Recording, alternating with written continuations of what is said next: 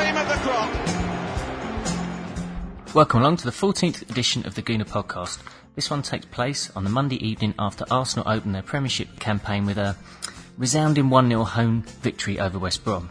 The other competitive match played up to this point is the first leg of the Champions League qualifier against Steve McLaren's FC20, which saw the Gunners triumph 2-0.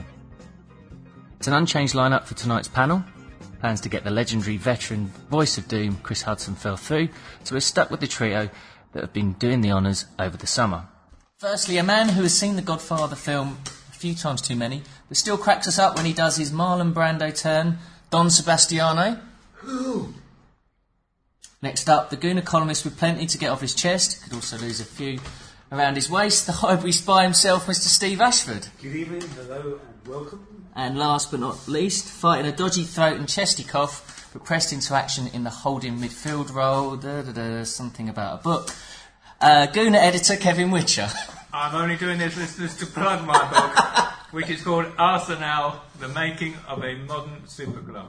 However, my voice could go at any moment during this podcast. First game of the season on Saturday, but before that we've had pre-season and as well as that the Champions League qualifier. I'll start with you, Steve. What do you think of our pre-season and the first couple of games? Well, as usual, it's gone quite well. Pre-season usually does. Opposition's not that brilliant. We never seem to test ourselves too much against opposition, but I'm quite pleased with the way it's gone. I think it would have gone better if we'd have had a couple of quality, signings, apart from the ones we did make, which are quite good. But pre-season quite well. Sad to see Abui and Walcott still in the team on Saturday. I did say at the end of last season, my God, if Walcott and Abui start next year, we are in trouble. And Abui played slightly better, albeit out of position, but I'm afraid Walcott was as bad as ever. And if we need to spend 15, 10, 5 million in the transfer market, it's not on a midfielder, it is as a replacement for that useless twat. It's interesting you think that, because obviously the consensus, in fact everybody else that I speak to, says that we need a holding midfield player. Well, we need a holding midfield player as well. Right. But for 90% of the matches at home, we're going to, we don't need a holding midfield player. We'll put teams under pressure, we'll fail to break them down, and that will be because we've got someone, I think, without any natural talent, Walcott, on the right wing. Walcott is not going to break down packed defences in 90% of home games. That is a far more important area of the team to address than a holding midfield player, which you might only need when you go away to places like Man United, Chelsea and Newcastle. Yeah. 90% of the time. And Liverpool. Yeah, but remember what he did to the Liverpool defence. Okay, every swan has his day, every seagull has a song.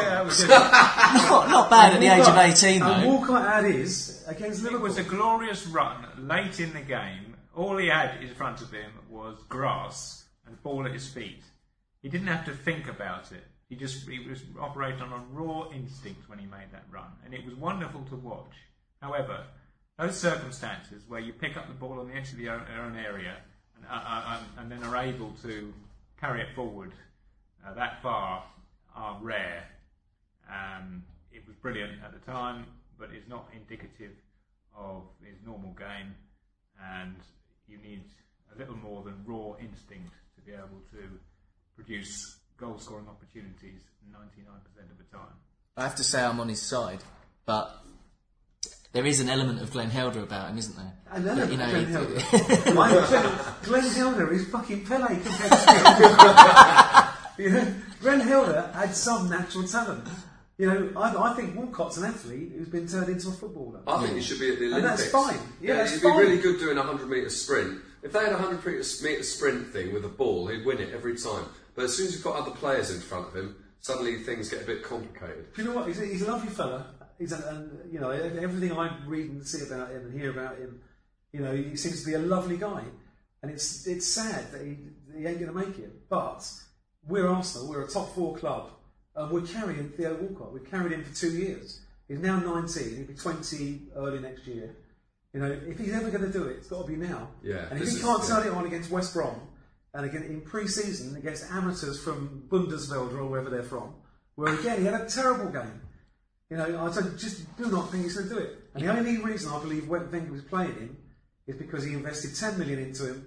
He's English, and he doesn't want to get another Reyes on his hand. He invested a lot of money in Reyes, it fell through. He invested a lot of money in Jeffers, it fell through. He's invested a lot of money in Walcott, he doesn't want it to fall through this time. But I'm sorry, Arsenal, it's a dead duck.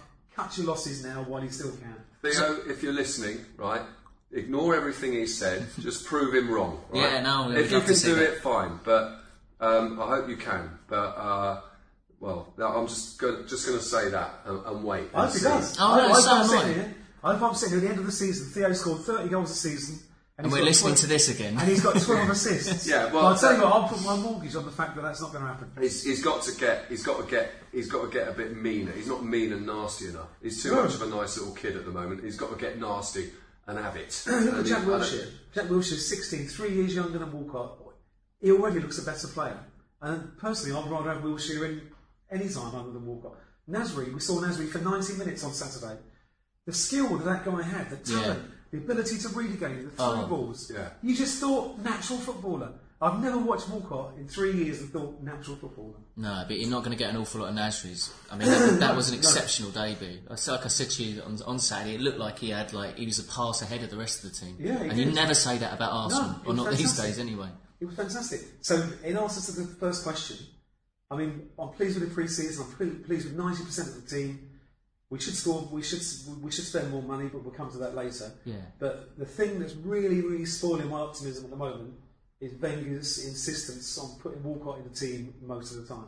And Boué. Don't forget Boué. Yeah. Kev, you look like you've got something to say about Walcott. Yeah, I mean, apparently the story is he didn't actually start playing football as such until he was 12, and there is a school of thought that you develop, shall we call it, football intelligence as a kid, you know, actually playing in the park with your mates, which, you know, most kids who end up being footballers are doing this from the age of 5 and 6. Yeah. So if Walcott took up the game so late, in a sense, maybe we shouldn't be so surprised that he doesn't actually have the vision, which, I mean, obviously this Jack Wilshere lad, everyone's raving about him, but the reason they are raving about him is because you can actually see a pass and know when to make the thing. Well, that's the thing. Timing. See, timing is everything in football, as we all know. And if you haven't got that kind of instinctive timing from the playground from an early age, absolutely. Although, having said that, you know, if you're in the Arsenal camp with Wenger and the boys, surely that, you know, and you're reasonably intelligent, you will learn to. I mean, one problem we have a lot of in Arsenal is players holding onto the ball and not releasing it early enough. We saw a lot of that the other day, and unfortunately Adebayor seems to be guilty of that. And also, I'm not too sure about Bendtner. I don't think Bendtner and Adebayor, either of them, are world class. Bendtner looks great when he comes on for 10 minutes, doesn't he? Well, so does Walcott for the last 10 minutes. They're last 10 minute players. But that's not going to win us the league, is it? No, you're right. And I thought Bendtner had a shocker on Saturday as well. I thought he was quite good. I thought he had a great pre-season, a real shocker on Saturday. I thought he looked sick to his feet, his vision was terrible. One of the papers said he had the first touch of a donkey. Yeah, he was terrible. Yeah, and in the Ajax, you know, tournament in Amsterdam, he didn't do a thing wrong. I thought he was great there. Yeah, there was papers want to watch who they call donkey. Yeah, that's true, yeah. So, lots of optimism, that's been great, I think. I thought Danielson's been brilliant pre-season. Good to see Giroud back at centre-half. Clichy looks fantastic. Nasri looks great. Sagni looks good. Both keepers look okay, although I still think Abui leaves it late to come off his line. Yeah. Lots of reasons to be optimistic. Carlos Vela is another. That's funny. You're optimistic this season. I'm really. Normally it's me going, we're going to win things. This season, I'm not so sure. I'm thinking. See, I was saying to everyone we'll be second or better this season, and last season I said we'll be third or better, and everyone was writing us off. And I think. Now I'm not so sure. I'm a little bit kind of. But don't you think though, personally, all we need is two players added to the current first 11, a creative, right-sided, you know, world-class midfielder. That Jesus Nasri. Did you see how he plays for Seville? Did you see how he turned his inside out? Oh God, Amsterdam tournament. Right. And he did the same when we played Seville in the Champions League last year. Now we're Arsenal. We got 7 million from Spurs for the Bentley transfer, 3 million for Justin Hoy. We've spent no net money out of the transfer fund at all this year. Everything we've spent, we've got from selling players.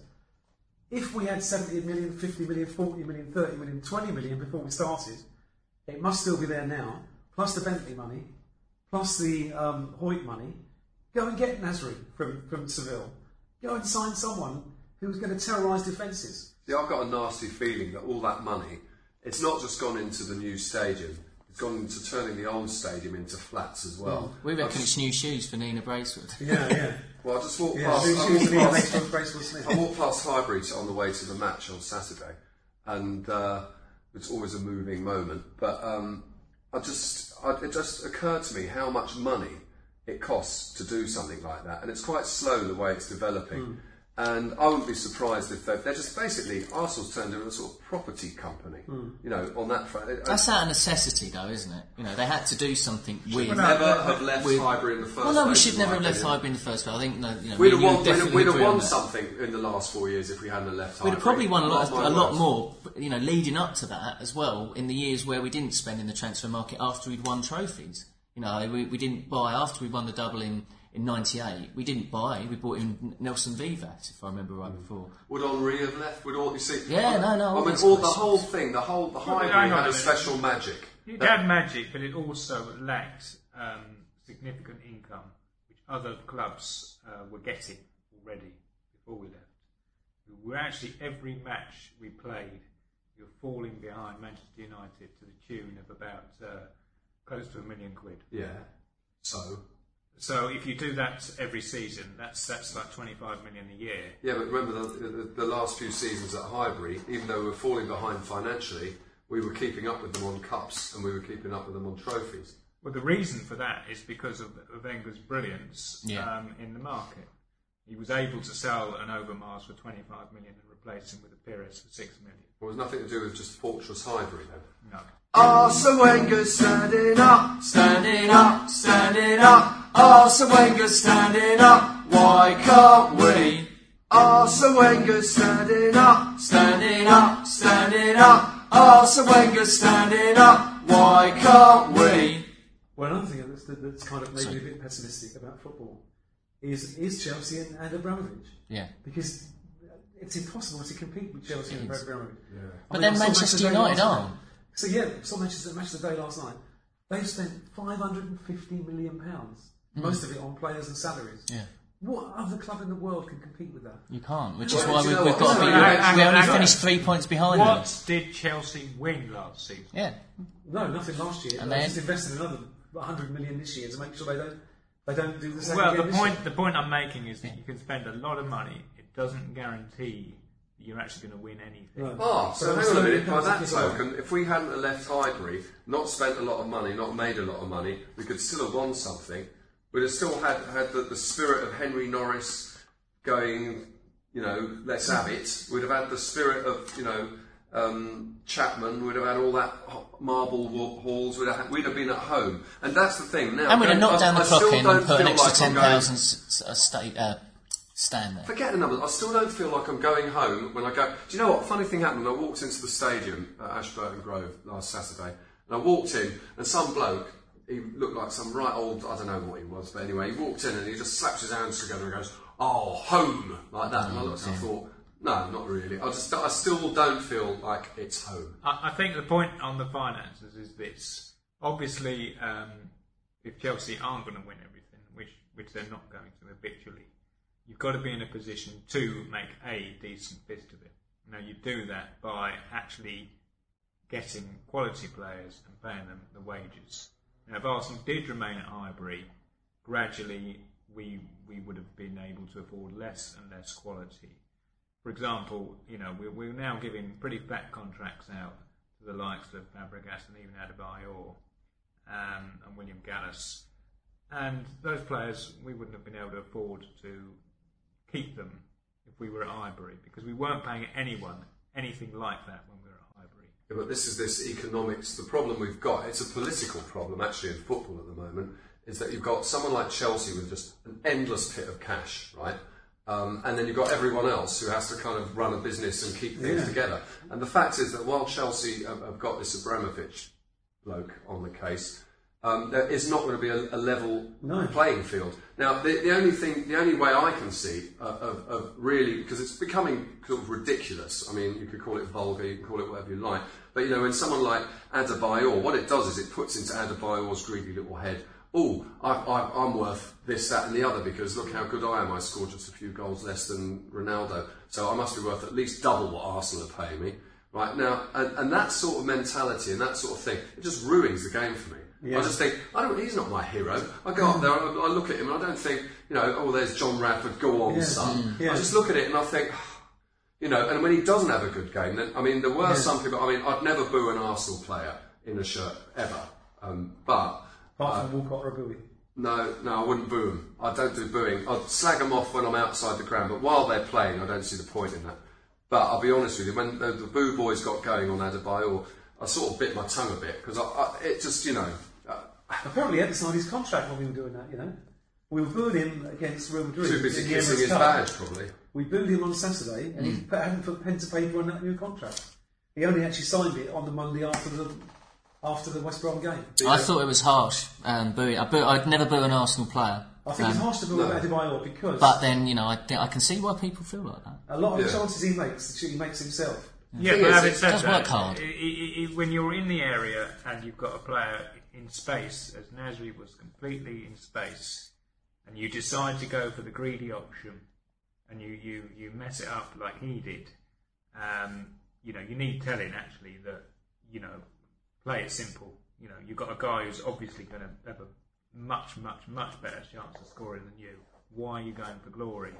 So although I don't approve of booing players, I hope that the actual moment at which he was booed, when he did deserve a bit of flack of some kind, actually gets through to him and he realises that in his game, sometimes it's better. We just go back to the Birmingham game when he should have passed to Bentner, was it? The amount of times he should have passed. Do you know what? If I can go back to the season where he first came and he didn't pass to Henry once. We went through. But back to the original. Passed to Bentner in that Birmingham game, got us 3-1 up, we might have been champions. No. But back to that original point though, when about Chelsea having all that money, and obviously Man United have got a lot of money, and then there's sort of Arsenal and Liverpool, and then there's the rest. Now the thing is, it's sort of I watched Match of the Day the other day, and it sort of kills it for me a bit that it's not a level playing field. Same here, and it just makes me feel a bit it's all a bit it's like Disneyland or something. It's not what I signed up to when I was 6 years old. Absolutely no. And I think, to be honest with you, and people will slag me off for saying it's completely ridiculous and you can't do that, and that's what we do in this country. We always say you can't do that. But the bottom line is, I think there's a need now for the FA to stand in and say, look, okay, here's the deal. If you want to play in the Premiership, and I know people say it's ridiculous, but some kind of a pool financially where all the money goes into the pool, and then and if you're a Premiership player, you get the Premiership wage. It's got to happen globally. It's got to be a FIFA. Maybe it's got to be a FIFA rule, yeah. And that this is what footballers get paid. Yeah, they live like millionaires, whatever, blah, blah, blah. Oh, sorry, you're only living off 30 grand a week because everyone else is living off 30 grand a week. You poor little darlings. Yeah. Make it attractive enough, but then it's not about the money. It's about who you want to play for and how good you are. That means you play for Arsenal. Totally agree. I don't agree with a lot of what Platini says, because he seems to dislike English football intensely.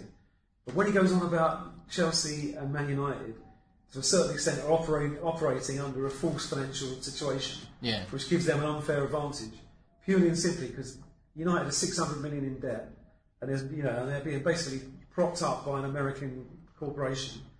Chelsea can have as much money thrown at them as they like, which is never going to have to be repaid back. And they've taken everyone on and got to that Champions League final. Now, when Platini says, there's something fundamentally wrong with European football when these two teams have got such an advantage, then I agree with him. Yeah. Do you think all the top players won't want to play football anymore because everyone's earning 30 grand? Of course they're going to play. They just have to get used to it, aren't they? Yeah. And that's the bottom line. If and Wenger says it's market forces. Yeah. Wenger says, well, it is market forces. We cannot change this. Well, you can change it. You can't. You have to change it across the globe because there's always going to be somebody. FIFA. Yeah. Yeah, FIFA. Yeah. All right. So there's one team, Grand Passate or whatever, who doesn't want to be part of FIFA. Exactly. If it's FIFA, you're not going to play. How do you get these teams to actually agree to that? They could cut form their own league. There needs to be a law brought. It's nearly happened. That says you can only spend on wages and transfers a percentage of your annual salary. No, I agree entirely. So that means big sugar daddies like Abramovich, and even if we had a big sugar daddy, I feel exactly the same about us. Yeah. Why should we have an unfair advantage over everyone else? Well, the thing is, I think also, as it said in the Gooner this week, that a lot of fans are looking at this, and they're looking at the sort of Adebayor attitude, and they're thinking, do you know what? I'm not a mug, you know. I don't have to be a part. I just watch Match of the Day once a week. I don't even have to buy Sky. I've got other things to do with my life. No, I think there's so much apathy towards players like Adebayor. There's a growing distance between player and fan. You know, when we all started being fans, you know, John Radford was on 40 quid a week or something, 50 quid a week, and so that, which seemed like a lot of money, but there wasn't this huge, ridiculous gap. You know, if I want to go and watch a load of movie stars, I'll go to a fucking View Cinema. Mm. You know what I mean? Yeah. It's funny, actually, because Jeff Stelling made a comment just after, when Adebayor scored that penalty, and after the game, he sat there and he said, well, do you think, that goal has done enough to quell this nonsense with the supporters? Like it was our fault that we were upset that he wanted to leave our club, and I just thought, what sort of a comment is that? This nonsense. This isn't nonsense. This isn't people that we don't pay his wages the way that we used to. But for God's sake, this is. Gareth Barry got booed on Saturday. He did, Saturday against Man City for Villa, and Berbatov got booed by the Spurs fans. Yeah, I know. I think football isn't like any other industry. You know, we worship these people. We come and see them week in, week out. We put a lot of the money that we earn, hard-earned money, unlike some of them. Yeah. You know, so yes, you're going to have feelings that are going to be upset. Say things like, "Oh, I feel like a slave" and stuff like that. So and it's just there is a point where people go, "Oh, hang on a minute, you're Marie Antoinette, off with your head," you know. There's a point. There is El Punto, and if it carries on like that, it's because basically there are a bunch of millionaires, they're little teenage millionaires. You're dead right. It does get back to Arsenal. It does irk me that we try and run our club on a tight ship. I know there's faults with the directors. I know that Bracewell-Smith and Bisman are not everyone's cup of tea. I know that there's massive faults with Arsenal, but they try and run a tight ship, and they're being punished for it by teams like Chelsea. Yeah. But the Chelsea scenario, there is no answer to it at the moment. Saving a complete change in the actual football legislation, because the difference in the amount of money spent, the only way you could compete with it is if you want to make this argument about Uzmanov coming on board. You basically get lots of billionaires all running football teams. Well, that's all right if your team's got a billionaire running it, but it's a similar principle to Champions League, really, on a different scale. Teams that get in the Champions League, year on year, are just always getting a bigger and bigger advantage. We'll always get the best players. So, for example, in Norway, you've got a situation where Rosenborg have qualified for the Champions League. Well, basically, there's never been another Norwegian team be champions for about 12 years or something like that. Yeah, and because well, it doesn't matter. The bottom line is they get whatever it is, £12 million, £10 million every year. Any other team gets £500,000. Yeah. So Rosenborg were the only team in town. Yeah. There is no competition left in Norway. Yeah. And if you get this billionaire situation, you've either got to have every club having a billionaire, or you can forget it if you haven't got a billionaire. Mm. Well, are there enough billionaires to go around? And are they all billionaires who are going to just give like Abramovich, or are they billionaires who are going to give a bit and then take a bit more, which is the fear of Uzmanov, simply because he's never made his intentions clear. I suppose that's your market forces. But that's for me, that's what's losing me as a client. Then, if it's business we're talking about, I'm no longer. I don't want to be a customer or a client of this. So I look at it and it just doesn't attract me. No. It turns me off, and so I'll go off and do something else. And if other people like me, and I've been an Arsenal fan since I was 6 years old, religious, as you well know, I can see it here otherwise, and it's turning me off. It's going to kill it. It's killing it. Every year for me, that season ticket becomes harder to just not just to pay for, but to actually hand the money over. I have to think about it so much more. I can't afford it anymore, so that's why Kev's got it now, and I get it off him now and again. Because I'm not going to be going to that many matches this season. I'm going to be watching them on telly because I can't afford to go. And as far as that's concerned, I go to go to the pub and watch all the Sky and Satanta, because I don't have that anyway. No. So, you know... people are being a lot more picky now, especially when it comes to away trips. If you look at how many people went to Holland for the qualifying of Champions League, I think there were about 500 Arsenal fans. Yeah, I couldn't. Yeah, a few years ago that would have been 3,000. Oh yeah. You know, people are actually saying, "Well, actually, I can't justify spending the money that's involved in A, ticket, B, the travel, and C, the food and drink while I'm out there."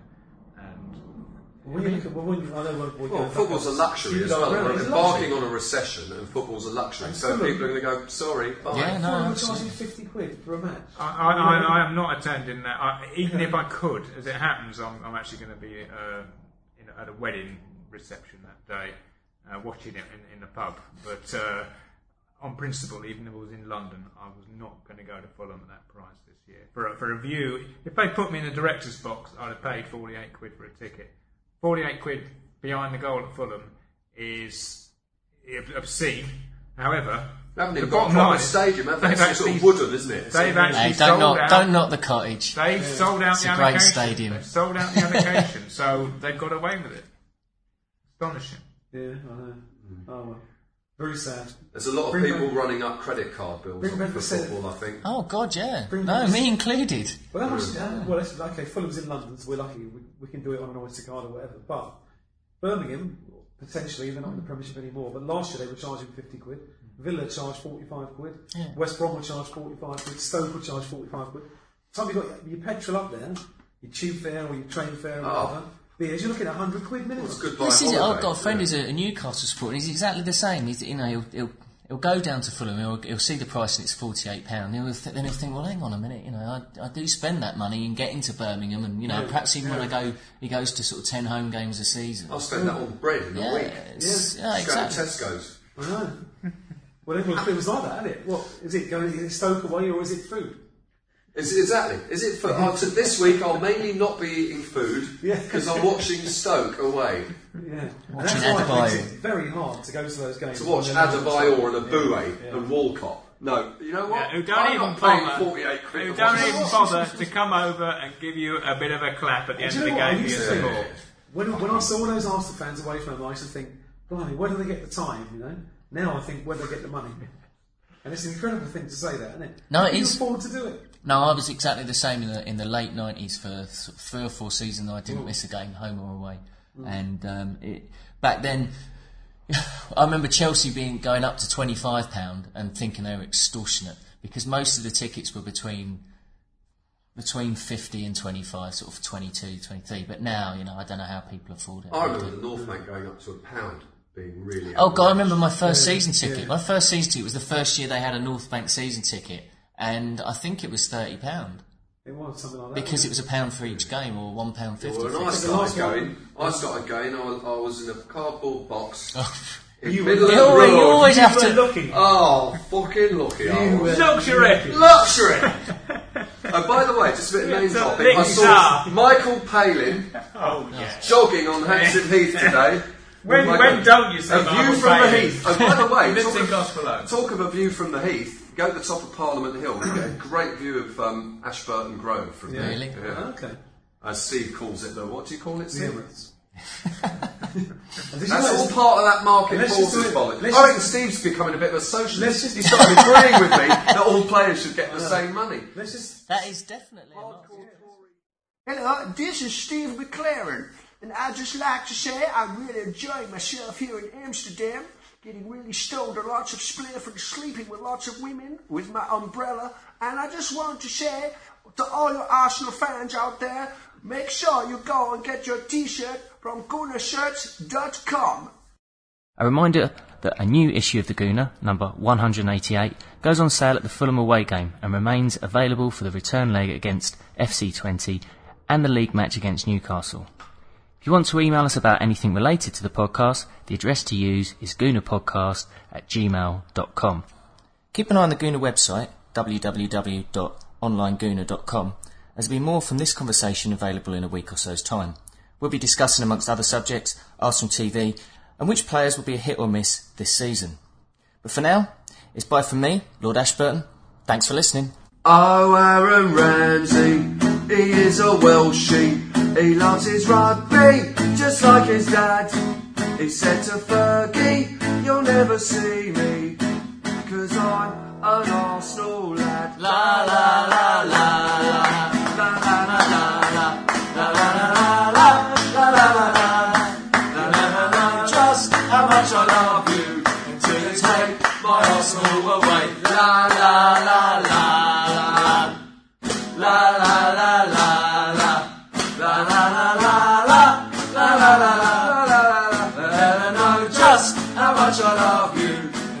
Take my Arsenal.